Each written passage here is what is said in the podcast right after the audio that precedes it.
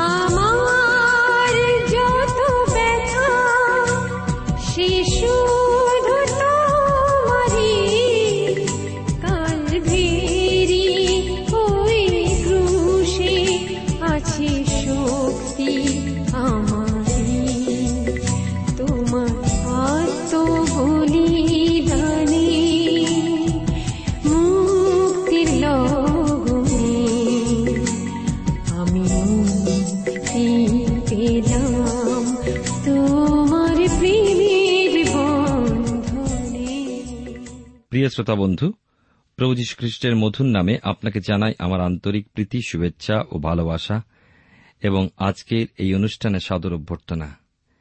এই অনুষ্ঠানে ধারাবাহিক আলোচনায় আমি আপনাদের কাছে বর্তমানে বাইবেলের পুরাতন নিয়মে প্রথম বংশাবলী পুস্তক থেকে আলোচনা করছি।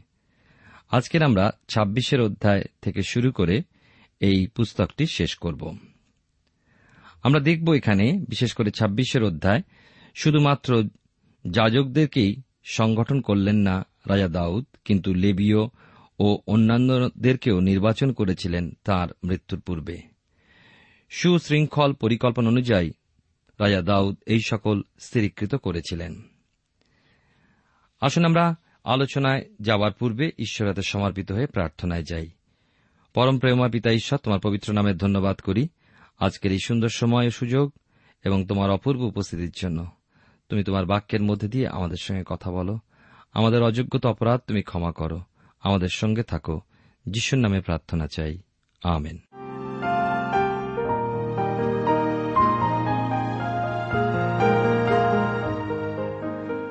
প্রিয় শ্রোতা বন্ধু, আপনি জীবনবাণীর অনুষ্ঠান শুনছেন। এই অনুষ্ঠানে আমি আপনাদের কাছে এখন প্রথম বংশাবলী তার ছাব্বিশের অধ্যায় থেকে আলোচনা করছি। আমরা দেখতে পাই প্রথম তেরোটি পদে, ছাব্বিশের অধ্যায়, যে রাজা দাউদ দ্বারপালগণ মনোনীত করেছিলেন।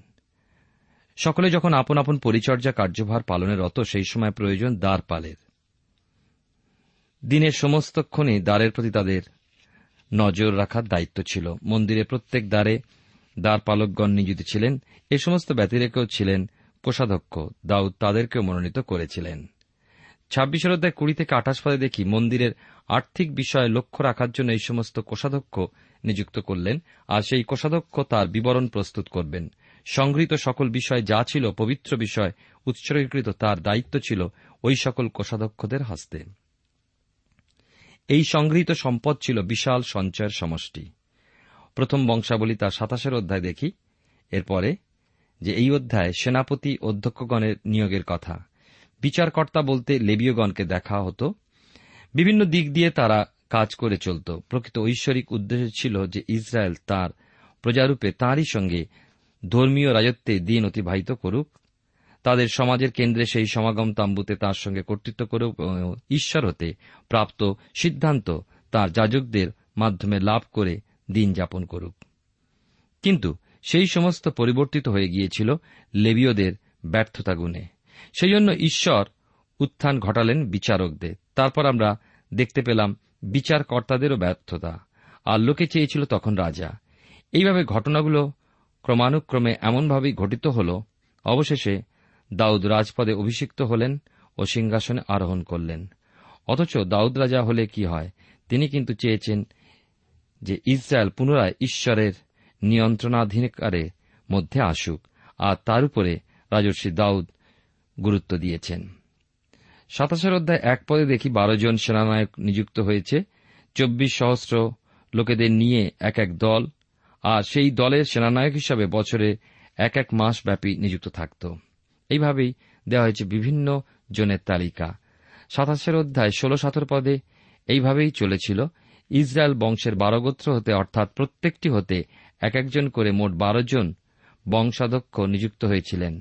এইভাবে বাইশ পদ পর্যন্ত লক্ষ্য করা যায়। তেইশ, চব্বিশ পদে পাই। দাউদ এর পূর্বে একসময় ঈশ্বরে আস্থা রাখায় দুর্বল হয়ে করেছিলেন লোকগণনা। কাজটা ছিল অবিশ্বাস প্রযুক্ত। প্রজাধিককে শত্রুর আশঙ্কায় প্রজাগানের অবস্থা চলে আসছিল, অথচ ঈশ্বর তার সকল সৈন্য সংখ্যার প্রয়োজনীয়তা মিটাবেন বলে প্রতিশ্রুতি দিয়েছিলেন। কিন্তু এখন দাউদ লোক গণনা করছেন না, বরং আকাশের তারার ন্যায় সেই ইসরায়েলকে বহু সংখ্যক করার ঐশ্বরিক প্রতিশ্রুতি স্মরণ করেছেন এবং ঈশ্বরের সেই প্রতিজ্ঞায় নির্ভর করছেন। দাউদের ব্যক্তিগত বিষয়ের দায়িত্বরূপে বংশাধ্যক্ষদের তালিকাসহ সাতাশ অধ্যায়টি শেষ হয়েছে। আমরা এবারে আঠাশের অধ্যায় দেখি। প্রথম বংশাবলী পুস্তকের শেষ দুটি অধ্যায় পড়ি দাউদ ইসরায়েলের সমস্ত অধ্যক্ষদেরকে সমবেত হতে আজ্ঞা করলেন। এ ছিল একটা মহাসভা, কেননা তাঁর শেষ জীবনে এই সভা ডেকেছিলেন। বোঝা যায়, এ তার শেষ সভা আহ্বান। ইসরায়েল জাতির জন্য, পুত্র সলমনের জন্য তার উপদেশ যেন জাতি শ্রবণ করে। দাউদ বিশেষ জ্ঞানের পরিচয় দিয়েছেন যা ঈশ্বরের আত্মা দ্বারা চালিত বলেই তিনি করতেন। তিনি যে রাজস্বী শুধু রাজা নন, অথবা শুধুই একজন ভাববাদী নন, প্রকৃতই তিনি রাজা এবং ঋষি, তাই রাজস্বী আঠাশের অধ্যায় প্রথম তিন পদে আমরা দেখি যে তারাই জাতির নেতৃত্বের জন্য দায়িত্ব সম্পন্ন দাউদ তার লোকেদেরকে বিশেষ গুরুত্বপূর্ণ সর্বশেষ উপদেশ প্রদানার্থে বয়সাধিক্য সত্ত্বেও নিজেকে বলপ্রাপ্ত করে তুললেন। নিজের বিষয়ে দুর্বলতা, অপরাধ স্বীকারপূর্বক মন্দির নির্মাণে তার নিজের অক্ষমতাকে সেই সবার মাঝে প্রকাশ করেছিলেন, গোপন করলেন না। এ হল নম্রতার এক প্রতীক। চার থেকে ছয় পদে পাই আঠাশের অধ্যায়, প্রথম বংশাবলী পুস্তকে। দাউদ স্পষ্টতই প্রকাশ করেছেন যে সলমন ঈশ্বরে মনোনীত এবং এই দায়িত্বে তিনি ঈশ্বর পরিচালিত।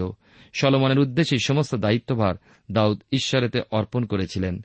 এর দ্বারা এও প্রমাণিত হয় সলমন দাউদের মনোনয়ন নহেন। দাউদের অন্তরাত্মা পূর্ণ ছিল সদাপ্রভু ঈশ্বরের মন্দির নির্মাণ উদ্দেশ্যে। প্রস্তুতিতে দেখা যায়, এত আগ্রহান্বিত হয়েও যেহেতু ঈশ্বরতে মন্দির নির্মাণের অনুমতি পাননি সেহেতু দাউদ মন্দির নির্মাণে উদ্যোগী হলেন না। শুধুমাত্র মন্দির নির্মাণের যাবতীয় উপকরণ, সাজ সরঞ্জাম ও কারিগরদেরকে সংগ্রহ করে রেখেছিলেন। আরও দিয়েছিলেন সলমনকে প্রেরণা উৎসাহ। এবার দাউদ সলমনকে দিলেন মন্দিরখানার প্রতিরূপ। সাতাশের অধ্যায় শেষে আঠাশের অধ্যায় আমরা দেখতে পাচ্ছি সাত থেকে দশ পদে দাউদ সেই প্রতিরূপ বা নকশা সলমনকে প্রদানের পূর্বে যে উপদেশ সমস্ত সমাজের ও সলমনের উদ্দেশ্যে দিয়েছিলেন তা আপনার, আমার এবং ঈশ্বরের প্রত্যেকটি মানুষের জন্য প্রয়োজন। আমাদের নির্মাতা ঈশ্বরকে আমাদের জানতে হবে আর জানার জন্য তাঁরই অনুসন্ধান করতে হবে। যতই তার প্রতি আগ্রহী হব, ততই তিনি আমাদের নিকটবর্তী হবেন। এইভাবে একজন অপরাধী পাপী মানুষ তার সন্তানে ও সন্তান হতে তার জয়প্রাপ্ত পুত্র সন্তানে পরিণত হই। আঠাশের অধ্যায় এগারো থেকে তেরো পদে দেখি, যেরকম মসি প্রাপ্ত হয়েছিলেন সমাগম তাম্বুর নিদর্শন। প্রতিরূপ তেমনি দাউদও প্রাপ্ত হয়েছিলেন সলমন নন। অবশ্য দাউদ জানতেন অনাদি অনন্ত ঈশ্বরকে একটি ঘরে অথবা সমগ্র পৃথিবীর মধ্যে ধরে রাখা যায় না। তিনি অসীম ঈশ্বর, স্বর্গ তাঁর সিংহাসন, পৃথিবী তাঁর পাদপীঠ। দাউদ বলেছেন, সদাপ্রভু ঈশ্বর সকলের মস্তক রূপে উন্নত। যত বিশাল মন্দিরই হোক না কেন, ঈশ্বরকে ধরে রাখায় তা কত না ক্ষুদ্র। নগণ্য। কিন্তু তবু ঈশ্বরের সঙ্গে জাতির সাক্ষাৎকারের একটি স্থান স্বরূপে মন্দিরের প্রয়োজন। মানুষের সঙ্গে ঈশ্বর মিলিত হতেন ধর্মধামে। ঈশ্বরকে গৌরবান্বিত ও সম্মানিত করার এক উপযুক্ত স্থান এই ধর্মধাম। কিন্তু আজ সর্বশক্তিমান পিতা ঈশ্বর ধর্মধামের মাধ্যমেই একমাত্র সাক্ষাৎ করেন না বা ধর্মধামে বাস করেন না, করেন মানুষের হৃদয় পবিত্র আত্মার মাধ্যমে। আঠাশের অধ্যায় পাই, চোদ্দ পদ থেকে ষোল পদে যে এই সমস্ত ব্যয়বহুল হলেও দাউদ তাঁর হৃদয়ের আগ্রহকে ঈশ্বরের ইচ্ছায় অর্পণ করেছিলেন এবং তাই তাঁর জীবনে ক্লেশের দিনগুলো হতে সমস্ত সংগ্রহ করে এনেছিলেন। মনে রাখবেন, এ সমস্তই ঈশ্বরের ইচ্ছা অনুসারে সম্পাদিত হয়েছিল। সতেরো থেকে একুশ পদে পাই প্রথম বংশাবলী আঠাশের অধ্যায়। এই উনিশ পদটি এখানে বিশেষভাবে উল্লেখযোগ্য। মন্দিরের যে নকশা তা ঈশ্বরতে প্রাপ্ত, যেমন দেখেছি সমাগম তাম্বুর বিষয় মসিকে প্রাপ্ত হতে। ঈশ্বর দিয়েছিলেন সেই প্রতিরূপ, সেই নকশা। নির্বাচন করেছিলেন ঈশ্বরই সেই স্থান। অন্যান্যের সেই খামার স্থানটি ছিল। আর দাউদকে ঈশ্বর প্রেরণা দিয়েছিলেন, উৎসাহিত করেছিলেন। কিন্তু মন্দির নির্মাণের অনুমতি দিলেন না। আর দাউদ নিজে উৎসাহিত থেকে পুত্র সলমনকেও উৎসাহিত করলেন এবং যাবতীয় বিষয় সংগ্রহ করেছিলেন। এমনকি কারিগরদিগকেও রেখেছিলেন। রেখেছিলেন যাজকদের, রেখেছিলেন লেবীয়দেরকে এবং অধ্যক্ষদেরকে আবার প্রয়োজনীয় যাবতীয় বিষয়।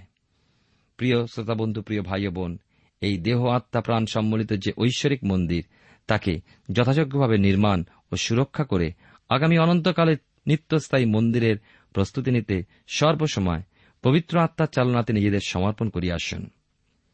দাউদ সর্বদা চেয়ে এসেছেন ঈশ্বরের মন্দিরে জাতি উৎসাহিত হোক, ঈশ্বরের জন্য মন্দিরটি প্রতিষ্ঠিত হোক।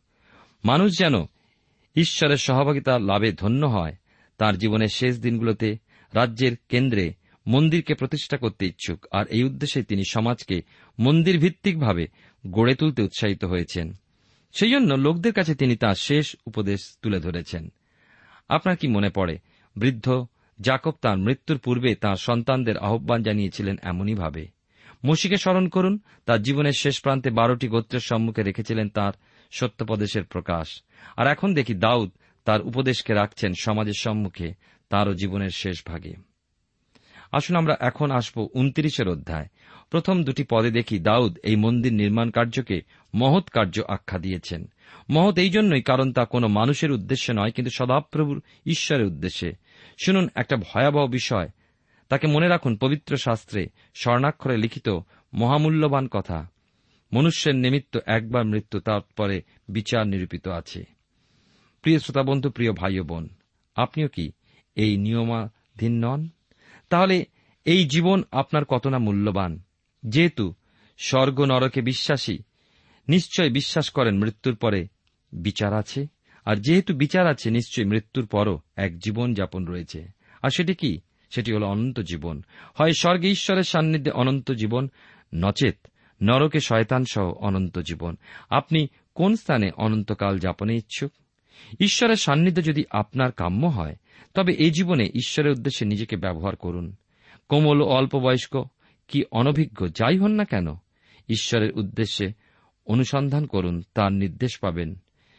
খ্রিস্ট পথ গ্রহণে সকলেই আপনার জন্য প্রস্তুত।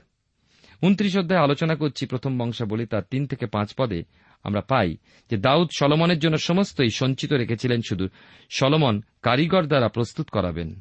আমাদের জীবনে পরিত্রাণ গ্রহণে যা কিছু প্রয়োজন, জ্যেষ্ঠ ভ্রাতারূপে প্রভু যীশু সকলই প্রস্তুত রেখেছেন। শুধু পরিত্রাণ গ্রহণপূর্বক পবিত্র আত্মায় চালনা ও প্রেরণায় অভিষিক্ত হয়ে আপনার মন্দিরকে নির্মাণ করে তুলুন। দাউদেরই মতো অন্তর লাভ করে ঈশ্বরকে প্রথমে স্থান দিয়ে আমাদের নিজেদেরকে প্রস্তুত করা ও সলমনের ন্যায় কোমল চরিত্রকে গঠন করা আজ বিশেষভাবে প্রয়োজন। প্রথম বংশাবলী উনত্রিশের অধ্যায় ছয় থেকে আট পদে আমরা দেখি এখন সমাজের মধ্যে সাড়া জেগে উঠতে দেখা যায়, তারা উদাত্ত ও হৃষ্টচিত্তে তাদের হাত বাড়িয়ে দিয়েছে। তিনি জিহবা জিরি ঈশ্বর তাঁর জন্য হাত বাড়িয়ে দিলে ঈশ্বর সেই দানের হস্তকে কখনো শূন্য রাখেন না। পূর্ণ করে দেন পার্থিব স্বর্গীয় সকল আশীর্বাদে। হতে পারে ঈশ্বর আপনাকে কোটিপতি করে দেবেন না। তার কারণ ঈশ্বর তার ইচ্ছানুযায়ী প্রদান করেন। আপনি কোটিপতি হতেও পারেন অথবা নাও পারেন, কিন্তু তিনি আপনার যাবতীয় প্রয়োজন মিটাবেন। তিনি বলেছেন, দুই কর্তার দাসত্ব আমরা করতে পারি না। অর্থ সম্পদ, আবার ঈশ্বর এই উভয় দিকে ঈশ্বরের সন্তান সমানভাবে নিজেকে রক্ষা করতে এবং উভয়ের সেবা করতে পারে না। তিনি তো আমাদের ঢাল ও পুরস্কার। তাহলে আর কি আমাদের প্রয়োজন? শুধু তিনি থাকুন, আমার ও আপনার জীবনে প্রথম স্থান নিয়ে এই প্রার্থনা করি। আপনার সাক্ষ্য অপরকে ঈশ্বরের জন্য হাত বাড়িয়ে দিতে উৎসাহিত সমর্থ করে তুলুক। স্বর্গীয় পার্থিব আশিস ধন্য হন আপনি। তিনি বিনম্র মৃদুশীল, তার জীবনী আমাদের অনুসরণযোগ্য। অনন্তকালীন ধন সঞ্চয় আমাদের প্রত্যাশা তা নিত্যস্থায়ী। জ্ঞান, বুদ্ধি, শারীরিক, মানসিক ও আত্মিক সকল বল স্বাস্থ্য, অর্থ, যা কিছু ঈশ্বর আমাদের দিয়েছেন, সমস্তই তার অনুগ্রহ। আমাদের যোগ্যতা বা উত্তমতা নয়, অতএব তার উদ্দেশ্যে ব্যবহারে বিশ্বস্ত হয়ে আসুন। আমরা বাইবেলের পুরাতন নিয়মে প্রথম বংশাবলী তার উনত্রিশ অধ্যায় থেকে আলোচনা করছি। আমরা দেখি দাউদ সমাজের উদ্দেশ্যে যে উৎসাহসূচক উপদেশ দিয়েছেন, তার দ্বারা লোকেরা অনুপ্রাণিত হয়েছিল এবং হৃষ্টচিত্তে দান দিয়েছিল। মন্দিরকে সুশোভিত করার জন্য তারা সানন্দে সদাপ্রভুর গৃহের ভাণ্ডার পূর্ণ করেছিল। প্রথম বংশাবলী তার উনত্রিশের অধ্যায় নয়, দশ পদে আমরা দেখতে পাই যে দাউদ উল্লাসিত হয়ে উঠেছিলেন আর প্রজারাও সেই দান দিতে সমর্থ হয়ে আনন্দ করেছিল। স্বতঃস্ফূর্ত দানই ঈশ্বর আগ্রহ করেন আমাদের জীবনে। আর মনোদুঃখপূর্বক দান ঈশ্বর গ্রাহ্য করেন না আরও একটা বিষয় লক্ষণীয় তা হল দাউদ এখানে ঈশ্বরকে সম্বোধন করেছেন আমাদের পিতৃপুরুষ ইসরায়েলের ঈশ্বর বলে। ব্যক্তিগত পিতা হিসাবে ডাকেননি, কারণ দাউদ ব্যক্তিগত পিতা হিসাবে কখনোই ডাকেননি, ঈশ্বর তার দাস হিসাবেই অভিহিত করেছেন। বিশেষভাবে বিষয়টি গুরুত্বপূর্ণ, মসির ব্যবস্থা কখনো ঈশ্বরের পুত্র করে তুলছে না, শুধুমাত্র প্রভু যীশু খ্রিস্টতে বিশ্বাস প্রযুক্ত আমরা ঈশ্বরের সন্তানে পরিণত হতে পারি। বাইবেলের নতুন নিয়মে জোহন লিখিত সুসমাচারের একের অধ্যায় বারো, তেরো পদে পড়ি। কিন্তু যত লোক তাহাকে গ্রহণ করিল, সেই সকলকে যাহারা তাহার নামে বিশ্বাস করে তাহাদিওকে তিনি ঈশ্বরের সন্তান হইবার ক্ষমতা দিলেন। তারা রক্ত হইতে নয়, মাংসের ইচ্ছা হইতে নয়, মানুষের ইচ্ছা হইতেও নয়, কিন্তু ঈশ্বর হইতে জাত। ব্যক্তিগতভাবে কাউকে ঈশ্বর পুত্র বা সন্তান হিসেবে আহ্বান করছেন না পুরাতন নিয়মে, সেখানে সমষ্টিগতভাবে, জাতিগতভাবে ঈশ্বরের সন্তান। উনত্রিশের অধ্যায় প্রথম বংশাবলী পুস্তকে এগারো থেকে তেরো পদে আমরা দেখতে পাই যে, আপনার কাছে পরিচিত কি লাগছে? এইখানে যে কথাটা যা লেখা আছে উনত্রিশ অধ্যায়, হে সদাপ্রভু, মহত্ব, পরাক্রম, গৌরব, জয় ও প্রতাপ তোমারই, কেননা স্বর্গীয় পৃথিবীতে যাহা কিছু আছে সকলই তোমার। হে সদাপ্রভু, রাজ্য তোমারই এবং তুমি সকলের মস্তকরূপে উন্নত। প্রভু যিশুর শিষ্যরা যখন প্রার্থনা, শিক্ষা করার জন্য প্রভু যিশুর কাছে নিবেদন রেখেছিলেন, তখন প্রভুর প্রার্থনার এক নমুনা তাদের শিখিয়েছিলেন। তোমার রাজ্য আইসুক। এর অনুভব অর্থাৎ রাজ্য তোমারই এ বিষয়ে জ্ঞান। দাউদ উপলব্ধি করেছিলেন। শাস্ত্রে বিশেষত পুরাতন নিয়মে এ এক আদর্শ প্রার্থনা। মহান রাজকীয় ও বোধগম্য প্রার্থনা যা ভক্তি, প্রশংসা ও ধন্যবাদ বিনতির সংমিশ্রণ। মানুষের বুদ্ধি, জ্ঞান, অস্বীকারকরণ ও পূর্ণরূপে ঈশ্বরেতে মানুষের নির্ভরশীলতাই প্রকাশ করে এই মহান প্রার্থনাটি। এই প্রার্থনার মাধ্যমে প্রার্থনাকারীর নিজস্ব বিনম্রতা, পাপ শিকার বা দুর্বলতা শিকার এবং নিজেকে উৎসর্গীকরণের ভাব প্রকাশ পায়। আরও প্রকাশ পায় যে প্রার্থনাকারী সমস্ত কিছুর নিয়ন্তা হিসাবে ঈশ্বরকেই মূল্য প্রদান করে করে সম্মানিত এবং সমাদৃত।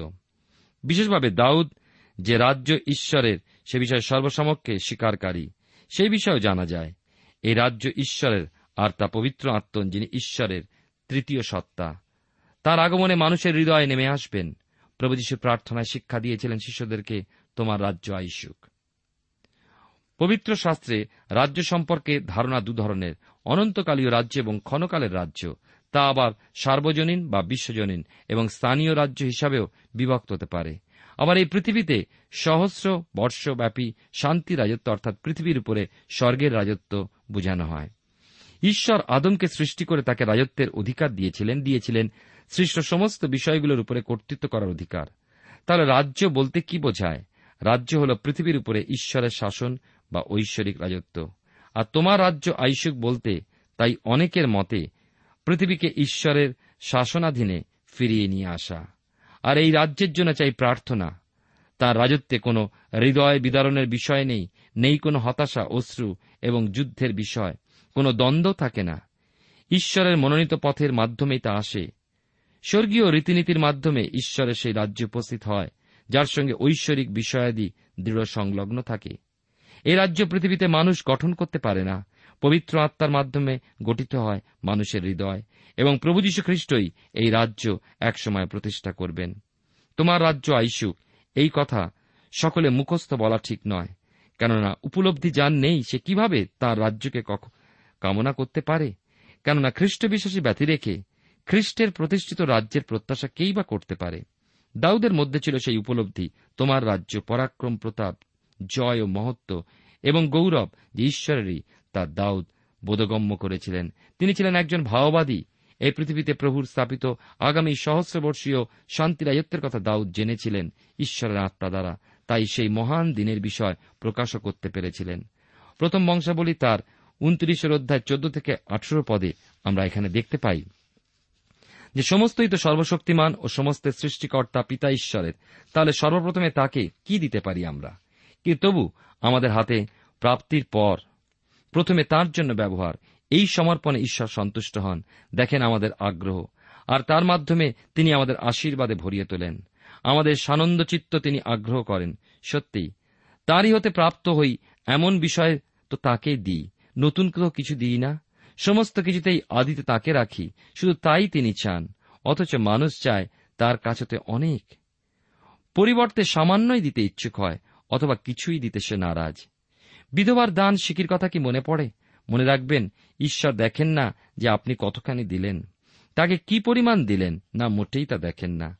আবারও বলি, তিনি দেখেন আপনি আপনার প্রয়োজনে কতখানি কি পরিমাণ রেখে দিলেন। তাই সমস্ত জীবনাপায় ধরে দেওয়ায় বিধবার দান প্রভুর কাছে হয়ে উঠেছিল শ্রেষ্ঠ দান। মনে রাখবেন, যারা পকেট থেকে একটা আধুলি বা একটা চারানা বার করে দান বাক্সে রাখেন, তারা কি জানেন কথা? বিধবা কিন্তু সেই যে সিকিটি দিয়েছিলেন, তার জীবনোপায়ের সমস্ত সমস্ত জীবনোপায়। অর্থাৎ কিছুই নিজের জন্য সেই বিধবা রেখে দেয়নি। বিধবার ভাণ্ডারকে উপচে দিয়েছিলেন ঈশ্বরের পরিবর্তে, এমন নাও হতে পারে, কিন্তু তার জীবনে প্রতিনিয়ত সহায় হয়ে খ্রিস্ট রইলেন তার সাথী হয়ে, তার হৃদয়ের রাজাধিরাজ হয়ে, সংকটে সহায় হয়ে, সমস্ত সমস্যার সমাধানকারী হয়ে, আর কি চাই? এই তো প্রভুর উপচে পড়া আশীর্বাদ। শরীর, মন ও আত্মা দিয়ে আমরা তা গ্রহণ করে ধন্য হয়ে যাই। তাকে এইভাবে আস্বাদন করে দেখুন, তিনি কত মধুর। কতই না মঙ্গলময়। ঈশ্বরের আশীর্বাদ স্বরূপ এলেন সলমন, ইসরায়েলের রাজারূপে প্রথম বংশাবলী, উনত্রিশের অধ্যায়, উনিশ থেকে পঁচিশ পদ। এখানে দেখি সকলে ঈশ্বরের ধন্যবাদ প্রশংসা করেছিল এবং বলিদান উৎসাহ করেছিল ঈশ্বরের উদ্দেশ্যে। রাজার উদ্দেশ্যে প্রণিপাত রাখল। এরপরেই সলমনকে রাজারূপে এবং সাধক যাজককে অভিষেক করল তারা। দাউদের মৃত্যুর পূর্বে তিনি রাজকীয় অধিকার প্রাপ্ত হলেন। সমস্ত রাজ্য সলমনের অধীনতা স্বীকার করে নিয়েছিল। ইসরায়েলে কোনো রাজা প্রাপ্ত হননি। এমন রাজপ্রতাপ ঈশ্বর সলমনকে প্রদান করেছিলেন। কি আশ্চর্য সেই আশীর্বাদ। এ বিবরণ ঈশ্বর দত্ত। ঈশ্বরের আত্মা পরিচালিত হয়ে ভক্ত এ সকল উল্লেখ করেছেন। রাজস্বী দাউদের প্রতি ঈশ্বরের মনোভাব কিরূপ? ঈশ্বর আপনাকেও, আমাকেও তা প্রকাশ করেছেন। যে বংশে পুত্র ঈশ্বর জগতের পত্তানবধী হতমেশাবক জন্মগ্রহণ করবেন, নিরূপিত কাল পূর্ণ হলে তার পরিচয় কি ঈশ্বর না দিয়ে পারেন? দাউদের অপরাধ, দাউদের গুণাবলী সকলেই প্রকাশ করে ঈশ্বর দেখিয়েছেন। তিনি তো জানেন মানুষ ধুলিমাত্র, সে মৃন্ময়। তিনি নিজেই যে তাকে সামান্য মাটি হতে নির্মাণ করেছেন আর সেই মাটি ভঙ্গুর। অতএব হতে পারে, পদে পদে মানুষের দুর্বলতা ভেঙে পড়তে পারে সে বারংবার, কিন্তু নির্মাণকর্তা তো চিরসহিষ্ণু। কেন তিনি প্রেম? তিনি সুযোগের উপরে মানুষকে সুযোগ দেবেন, যেন সে শক্ত দৃঢ় হয়। নিত্যস্থায়ী ঈশ্বরের হস্তের মাধ্যমেই যে সে অবস্থান করছে। সর্বশক্তিমান ঈশ্বর, তো মাটি বলে মৃন্ময় মানুষকে অবহেলা করলেন না? তাকে নিজের সাদৃশ্যে নিজের প্রতিমূর্তিতে গড়লেন? উপেক্ষাও করলেন না? দুর্বলতায় তাকে নিজের রক্ত দিয়ে শয়তান হতে কিনেও নিলেন, দেননি স্বর্গদূতদের জন্য নিজের বহুমূল্য রক্ত। সেই স্বর্গদূতগণ তো ঈশ্বরের সৃষ্টি। না তাও তাদের জন্য নয় এই পাতিত রক্ত। ওই পুণ্য রক্ত সেচন শুধুই তাঁর সৃষ্ট মানুষের জন্য যেন মানুষ পায় অনন্ত জীবন। শুধু তাই নয়, খ্রিস্টের সমরূপ পেয়ে মণ্ডলী যেন হয় তার সিংহাসনের অধিকারী। ব্যক্তিগতভাবে ঈশ্বরের সন্তান হয় যেন ঈশ্বরের প্রতাপ ধন আর নিত্যতায় ওই সন্তানগুলি যেন প্রতাপান্বিত মণ্ডলী রূপে ঈশ্বরের সান্নিধ্যে উপস্থিত হয়। নিত্য নিত্য তাঁরই গৌরব প্রশংসায় রত থাকে। কি প্রয়োজন ছিল তাহলে মাটি হতে তৈরি হওয়ার? মাটি যখন ভঙ্গুর নাশমান, মাটি বলে ঈশ্বরের সন্তান পারে দিন নম্রভাবে নিজ অযোগ্যতাকে স্বীকার করতে, পারে কৃতজ্ঞ উঠতে, নিজ অক্ষমতাকে স্মরণ করে কুম্ভকার স্বরূপ ঈশ্বরের হাতে নিজেকে সম্পূর্ণ সমর্পণ করতে। ভেঙে পড়লে, পরাজিত হলে বলতে পারে হে প্রভু, আমায় নতুন করে নাও। ঈশ্বরের প্রতাপান্বিত নগরীতে পরিণত হতে তাকে পৃথিবীর পরীক্ষা ক্লেশ সংকটে অতিক্রম করে জয়ী হতে হয়। সেই পারে ওই প্রতাপ বিশিষ্ট নগরীর মহামূল্যবান রত্ন হয়ে উঠতে এক বৃহৎ সাক্ষী মেঘে আমরা বেষ্টিত, যাদের আদর্শ জীবনে স্মরণীয়। ঈশ্বর দাউদের হৃদয় দেখলেন। ঈশ্বরের সমর্পণকারী, পাপের জন্য অনুতপ্ত, নম্র এক হৃদয়, যে তাতে এমনভাবে সমর্পিত হয়, তাকে ঈশ্বর দাউদের মতোই নিজের হস্তে তৈরি করেন। হ্যাঁ আমরা কত না মলিন ঈশ্বরের সম্মুখে। আমরা কি পারি ঈশ্বরের জন্য মন্দির গড়তে? পারি না, কিন্তু পারি। আমাদের দেহ আত্মা প্রাণকে মন্দির করে তোলার জন্য তার হস্তে সমর্পণ করে দিতে। আমরা ২৬ থেকে তিরিশ পদে দেখি, পরে তিনি আয়ু, ধন ও গৌরবে পরিপূর্ণ হয়ে শুভ অবস্থায় মারা গেলেন এবং তার পুত্র সলমন তার পদে রাজত্ব করতে লাগলেন। প্রিয় শ্রোতা বন্ধু, আসুন, ঈশ্বরের সেই অপূর্ব প্রেমের যে নিদর্শন আমরা যা শুনলাম, রাজা দাউদের জীবনে তার সমর্পণ, তোমার উপর নির্ভরতা এবং অনুতাপ। আমরা যেন আমাদের জীবনে এইভাবে এগিয়ে চলি, যেন আমাদের জীবনরূপ মন্দিরকে আমরা গড়ে তুলতে পারি, তোমার শক্তি এবং সাহচর্যে। আমাদের সঙ্গে থাকো। আমরা প্রার্থনায় যাই। মঙ্গলের আকর ঈশ্বর, তোমার ধন্যবাদ করি।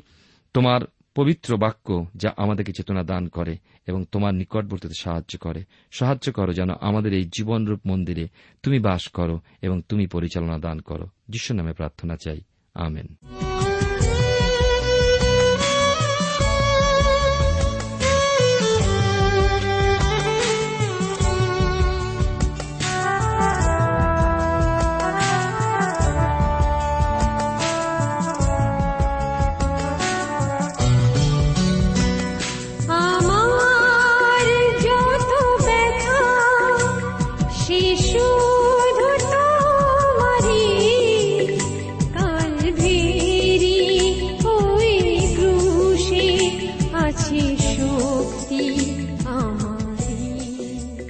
শ্রোতা বন্ধু, এতক্ষণ শুনলেন বাইবেল থেকে জীবনবাণীর আজকের আলোচনা।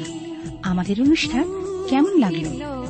যদি এই বিষয়ে আপনি আরও কিছু জানতে চান এবং আপনার যদি বাইবেল না থাকে, তাহলে বাইবেল ছাড়া এই অনুষ্ঠান আপনি কেমনভাবে বুঝতে পারছেন, আমাদের ঠিকানায় শীঘ্রই লিখে জানান। আমরা খুব খুশি হব যদি আপনি চিঠির সাহায্যে বা ফোনে এস এম এস এ অথবা ইমেলের সাহায্যে আমাদের সাথে যোগাযোগ করেন। আমাদের ঠিকানা হল Jibonbani T W R India, post box number এক ছয় নয় দুই পাঁচ, কলকাতা সাত লক্ষ চৌত্রিশ। আবার বলছি, Jibonbani T W R India, post box number এক ছয় নয় দুই পাঁচ, কলকাতা সাত শূন্য শূন্য শূন্য তিন চার। আমাদের ইমেলের ঠিকানা হল Bengali TTV at radio eight eight two dot com আবার বলছি Bengali TTV at radio eight eight two dot com আমাদের phone number two four three eight double zero four five two four three eight double zero four five এবং আমাদের mobile নাম্বারটা লিখে নিন nine four double three four nine seven two three five আবার বলছি nine four double three four nine seven two three five আজকের সময় এখানেই শেষ। বিদায় নিচ্ছি। নমস্কার।